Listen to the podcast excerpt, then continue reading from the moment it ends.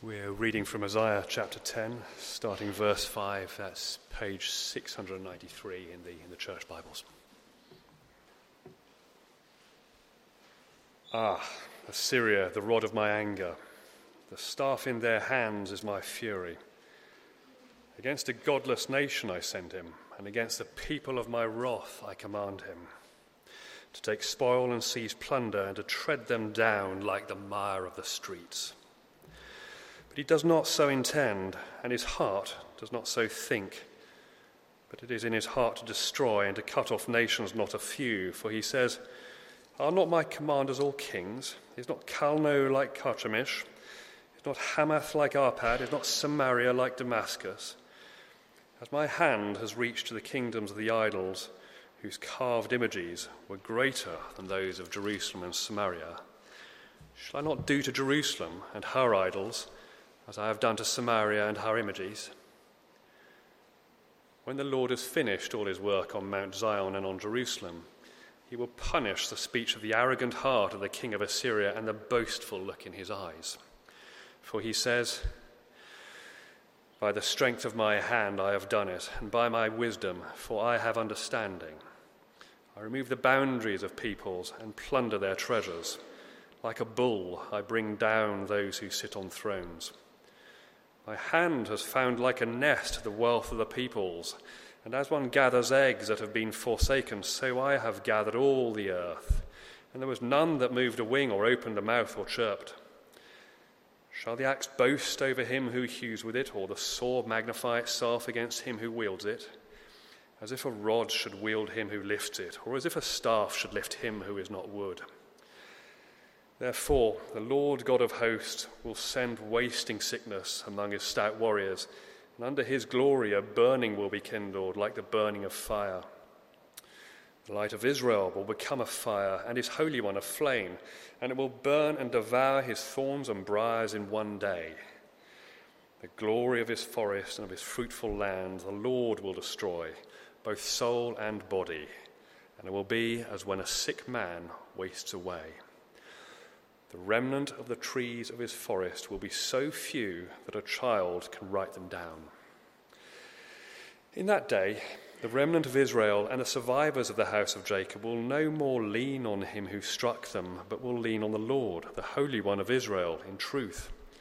A remnant will return, the remnant of Jacob, to the mighty God.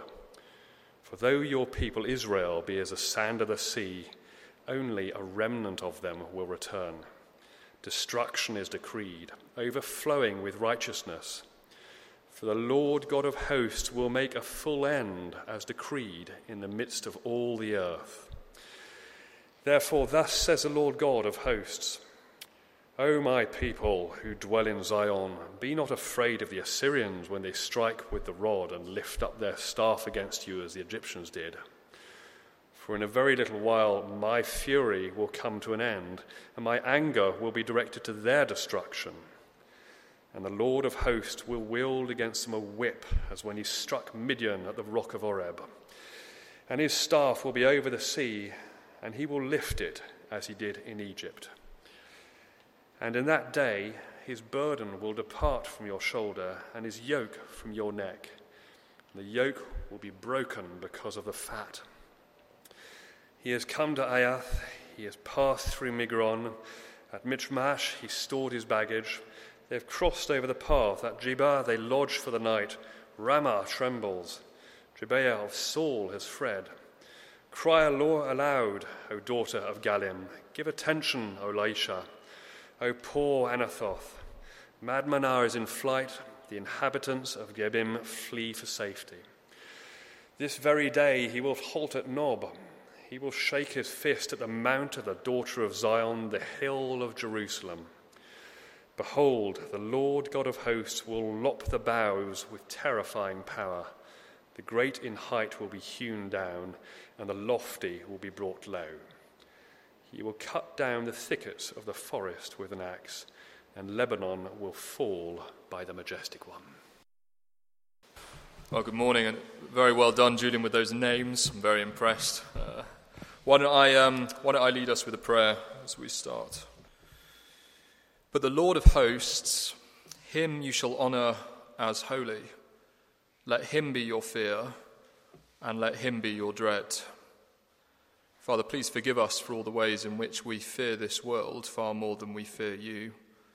Please, this morning, would you enlarge our view of you, and would you become bigger in our minds and our hearts? Amen.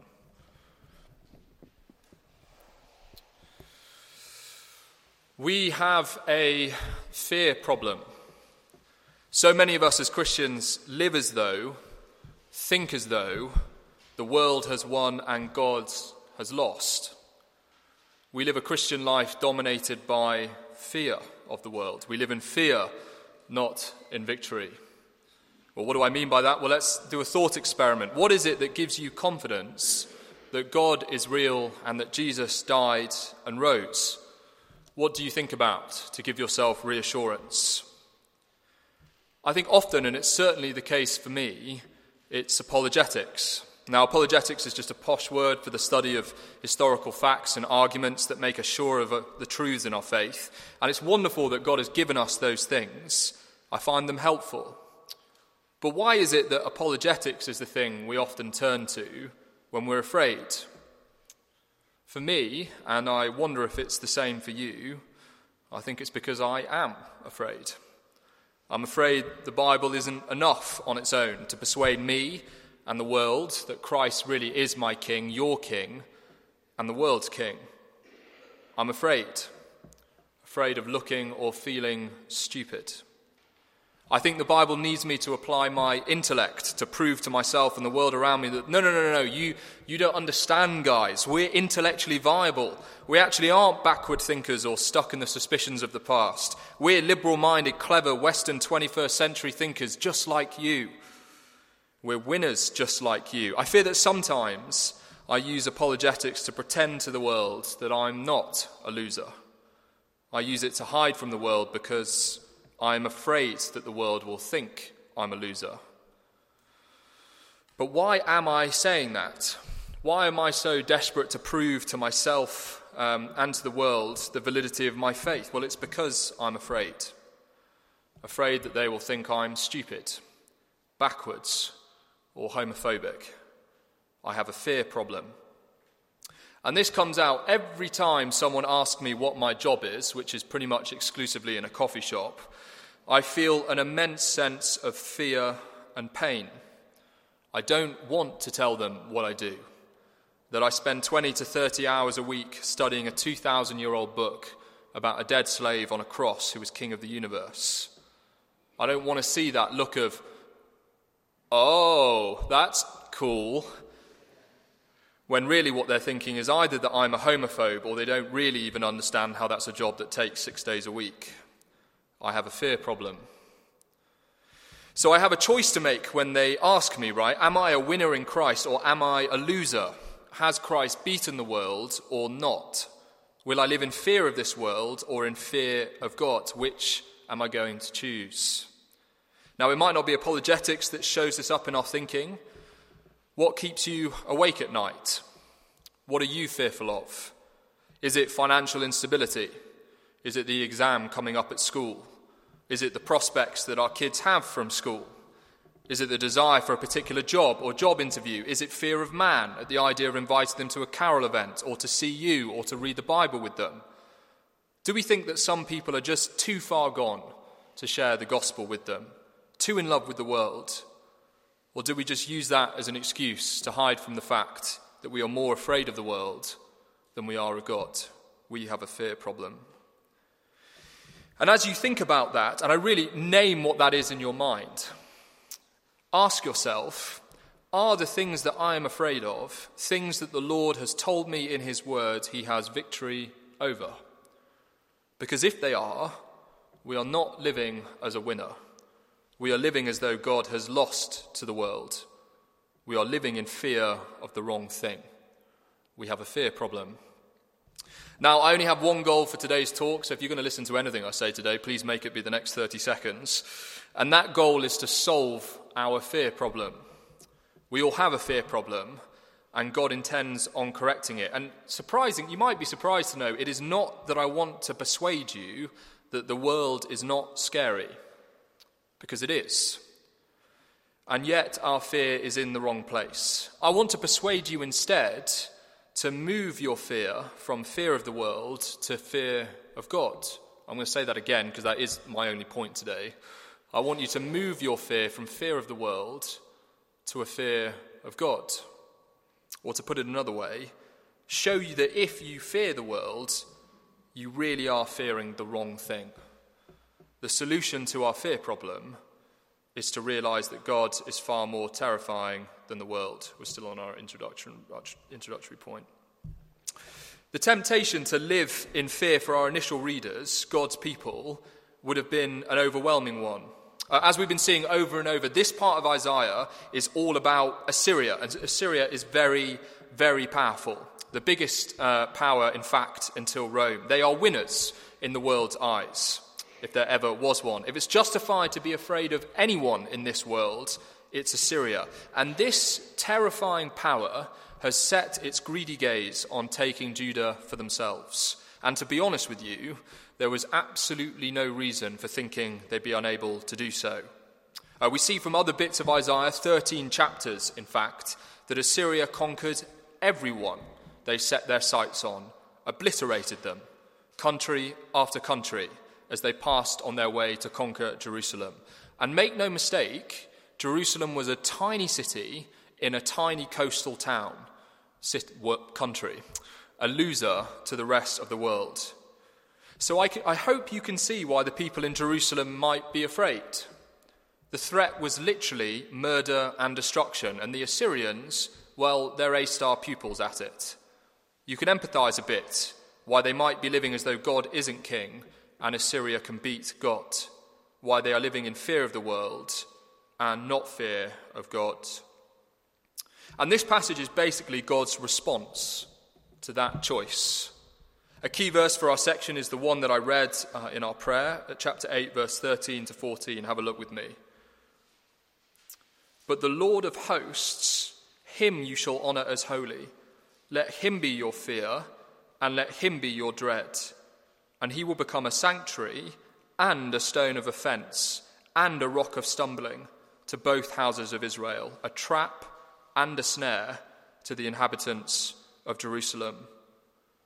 God intends his people to fear him and fear him alone. However, Israel think God is a loser, and if they back him, they will lose too. They are afraid of the world, and they are not afraid of God.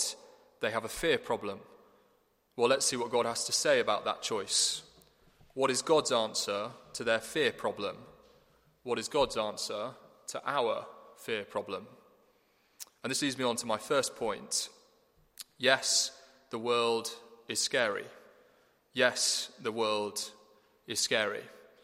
Now, the king of Assyria probably goes down as one of the most terrifying kings in the Bible. I want to take us through a selection of some of the things that he says about himself. Have a look with me at chapter 10, verse 11 to 12. This is the king of Assyria speaking. As my hand has reached to the kingdoms of the idols, whose carved images were greater than those of Jerusalem and Samaria, shall I not do to Jerusalem and her idols? That's our God he's speaking about, as I have done to Samaria and her images. You see what he's saying? He's saying that he is a God killer. All the other countries he has defeated had their own gods. And because he has defeated them, he's shown how worthless those gods are. This is a king who not only defeats countries, he brings down gods. The king of Assyria is not only a king killer, he is a God killer. And he intends to do the exact same thing to Israel's God. He will defeat Israel, and by doing so, show that the winner is him, and Israel and their God is the loser. He will show that he is the one to be feared above God. And in fairness, so far, he's been entirely successful in doing so. So much so, he can even say, verse 14, have a look with me. My hand has found like a nest the wealth of the peoples, and as one gathers eggs that have been forsaken, so I have gathered all the earth, and there was none that moved a wing, or opened the mouth, or chirped. He thinks he is powerful enough to gather the wealth of the whole world. So here you have the enemy, the competition with Israel's God, the God killer and ruler of the world versus tiny Israel and their tiny God, Yahweh. Who wins? Who should they be afraid of? The God killer king or their Lord? And you can imagine the terror Judah must have felt at the sight of the God killer king barreling towards them. You might be thinking this morning they don't have a fear problem, their fear is entirely justified. How can you fear God, you might be saying, in comparison to Assyria, the man who has a collection of other nations' gods in his palace as trophies and is on his way to add to it? It looks as though Assyria is on the verge of killing God, and he has an 100% track record. Does Israel have a fear problem, or is their fear entirely justified? The world is scary. And I think, whilst this might feel somewhat detached to us, actually, this is a fear that all of us have that our world is on the verge of killing God, that we fear as though they might succeed in doing so. We fear as though they might have already succeeded. I want us to focus in on verses 10 to 11 because I think this is, in many ways, for many of us here, the catchphrase of our age. Have a look with me at verse 11 again. Shall I not do to Jerusalem and her idols? He's talking about our God, as I have done to Samaria and her images. A philosopher called Nietzsche said in the 1800s that God is dead and we have killed him. It's a breathtaking claim, isn't it? Humanity has killed God. We've done away with him, you see. It's the complete reversal of what we might normally think God the all powerful, God the creator, God the giver of life, God the savior, and we have killed him. It makes God look like nothing more than some dumb animal, something that with the weapon of our ever sharper intellect we've put him to death, that the roles have been swapped. We've taken the place of God and put God firmly in the grave. But that's exactly the same for many of our friends and family now. And it might even be the same for many of us in this room. You see, we've moved past God progressed past him, evolved to not need him anymore. Evolved so much, in fact, we don't even need to think about God much anymore. Sure, God is nice for a Chris Christingle, bring the kid along, stick a candle in an orange. And sure, God might be nice for carols.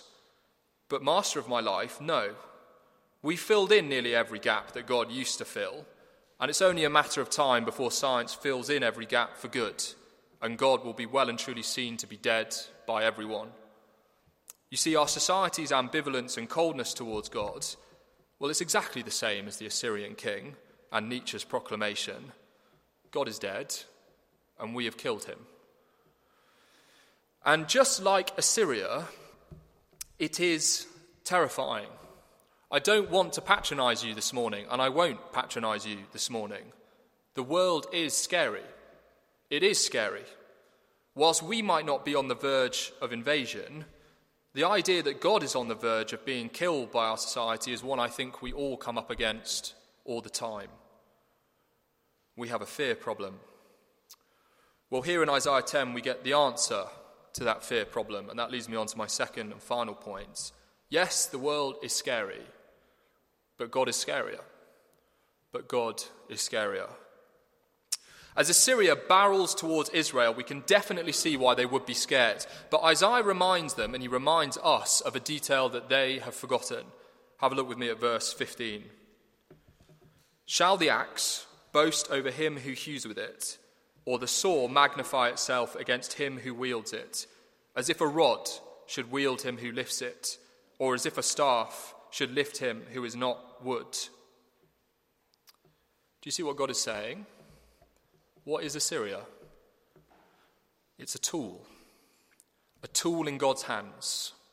He wields it, He controls it, it's His to make do with what He wants. Being afraid of Assyria is, as far as God is concerned, utterly stupid, because Assyria is a plaything in the hands of God. They have absolutely nothing to fear whatsoever. How can you fear the created army of Assyria when the God who made them is able to do away with them as easy as putting down an axe or a staff of wood? Or to put it another way, the question of who wins between an axe and the person holding an axe is easy. You just put the axe down. That is how easy it is for God to defeat Assyria. He just drops it. Now, I want to tell you about one of the greatest literary masterpieces ever told. It's a story of pathos, beauty, righteousness, joy. Um, I am, of course, talking about The Three Little Pigs. Now, for those of you who don't know, The Three Little Pigs is arguably the greatest story ever told. Okay, with me? There are three pigs, and they're being pursued by a hungry wolf, and each of the pigs tries to hide from a wolf in a different house. The first house is made of straw, and I've, I've drawn this for us so that. Um, so that we're clear on what we're seeing. The first, that is straw, by the way, in case any of you no issues, Brill. The first house is made of straw, and the little pig runs into the house, locks the door. Not entirely sure how you lock a straw door, but there you are. Um, and he hopes and prays that the house of straw will be enough to stop the wolf eating him. Sadly, straw is not enough. The wolf is a trumpet player, apparently, and blows the house down and eats the pig. Oh, yeah, very, look at that. Very sad. The wolf, though, is not finished, and so he moves on to hunt the second pig.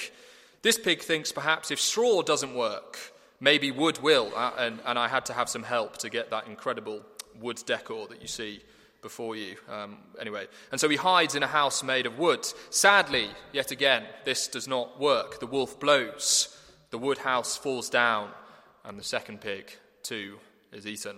Very sad. And the wolf moves on to the third and final pig who has a choice about what he is to do. Now, in this illustration, okay, I hope it's obvious because it is brilliant. Uh, the wolf is Assyria. Okay, we, yeah, great. See what I did there? That is some powerful metaphor. And the third pig is Judah. Assyria, the big bad wolf, has eaten all the enemies that have come before it, and now Assyria is here to eat the final pig. Who wins, the big bad wolf or God? But you see, this is where my brilliant illustration breaks down. Because who wins isn't even the right question. Because God is not the house. God is not helping the pig build the house. God is not even the stone the pig is thinking about using to build the house with. God is the illustrator.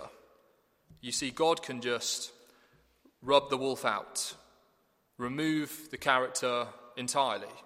With the end of his pencil, the wolf is gone, and God's character, the pig, wins. Assyria is a plaything in the hands of God. He made them.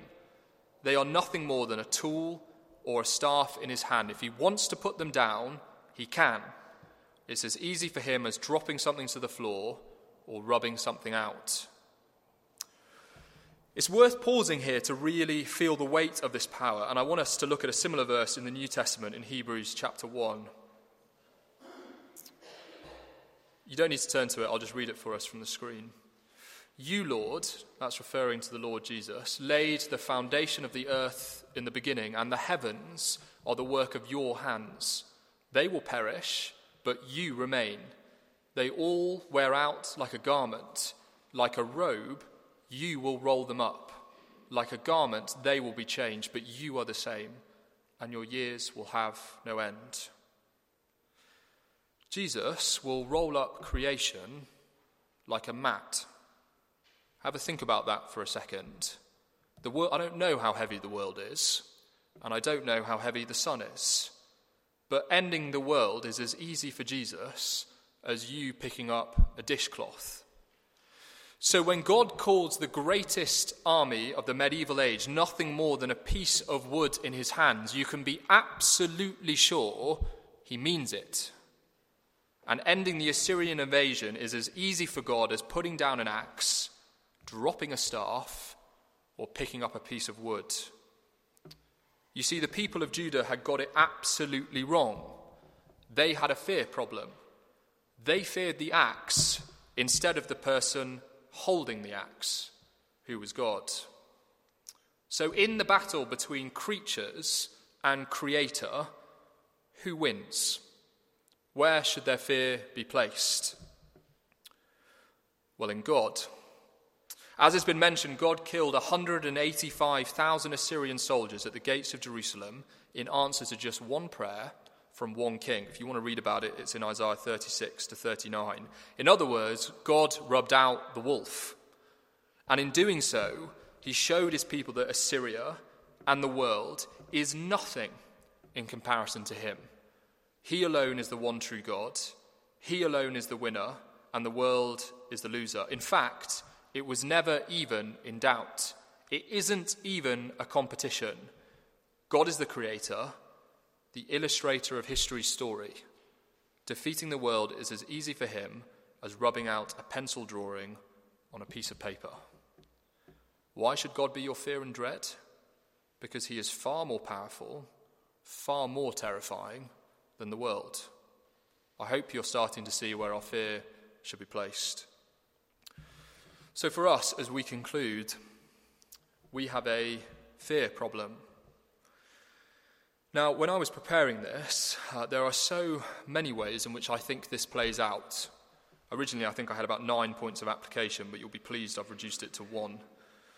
I could talk about how we have a fear problem when we fear man but not God, but I won't. I could talk about how we have a fear problem when we fear on missing out on this life with sport or money or our children's education instead of living for the one true God, but I won't. I could have also spoken about how we fear the wrong things for our children, that when we, when we fear the exam board for them rather than the Lord, but I won't. Instead, I want us to focus on one command where I think this fear shows up most acutely, and it is the command on your screens from Matthew 28 Go and make disciples of all nations. It has not been obeyed. Just under half of the world has never yet heard the gospel. That's 3.8 billion people. What are we going to do about it? What are we going to say about it? Because you see, it does concern us. It concerns us supremely, for we are the people that God will hold responsible. God has not told the angels to preach the gospel to the lost. The unconverted are not responsible for preaching to the unconverted. They have much to answer for, but neglect of gospel proclamation to the lost is not one of them. God does not expect the unconverted to carry the gospel to the lost, He expects His disciples to do it. This privilege, and it is the greatest of privileges, of carrying the saving message of Christ crucified to the lost, has not been granted to others. The charge has been entrusted exclusively to us. What then would we say if our Master returned today, of which he could, and found that after more than 20 centuries, half of the world is still unevangelized? The command was plain the gospel proclaimed to every creature. The fact is simple billions have never heard it. What are we going to say? I am, myself, for what it's worth, utterly at a loss to answer that question. Uh, I think this is probably the hardest passage I've ever prepared, not because I think it's difficult to understand, but because it had me weeping as I realized over and over that fear, fear in the wrong place, fear in man and not in God, has led me to ignore this command over and over again. And I looked for an excuse, some way to answer his question, because the Lord will ask me, and he will ask you. If our Master returned today to find billions of people unevangelized, and looked, as of course he would look, to you and I for an explanation, I can't imagine what explanation I could give. But I am utterly convinced that all of the excuses that I make and we make now with good conscience to not share the gospel or go into gospel work, things like financial responsibilities, sensible saving for retirement, family first, fear of offence, need to win a hearing, not gifted enough, whatever it is that you insert in there that stops you from telling the gospel, well, whatever those excuses are, we will be wholly and completely ashamed of when he turns his gaze on us to ask us directly We do not think enough what it means that the lost, so easily accessible by us with our resources and training here, who are perfectly able to understand and receive the gospel, their greatest and eternal need, are perishing in their billions because we do not share it. And the reason for that, one of the main reasons, if not the only reason, plain and simple, is because we do not fear God. We fear man, or we fear missing out on the pathetic trinkets of this world, or we fear that it might not be a sensible decision, or whatever the case may be, we fear the wrong thing. Now, I have not been here in Dulwich very long, but I am certain that there are people in this room who have immense gifts in Bible teaching. And the question I don't think is should you use them? The question is why are you not using them in a full time capacity?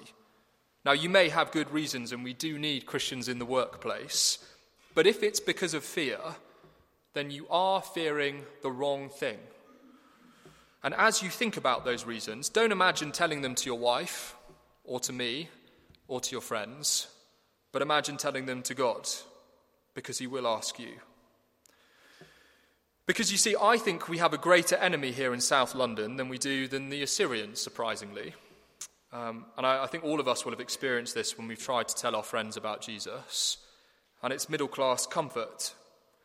The inertia it puts people in, the way it hardens their hearts, persuades them that the spiritual doesn't exist or that they don't need the gospel and they're fine on their own.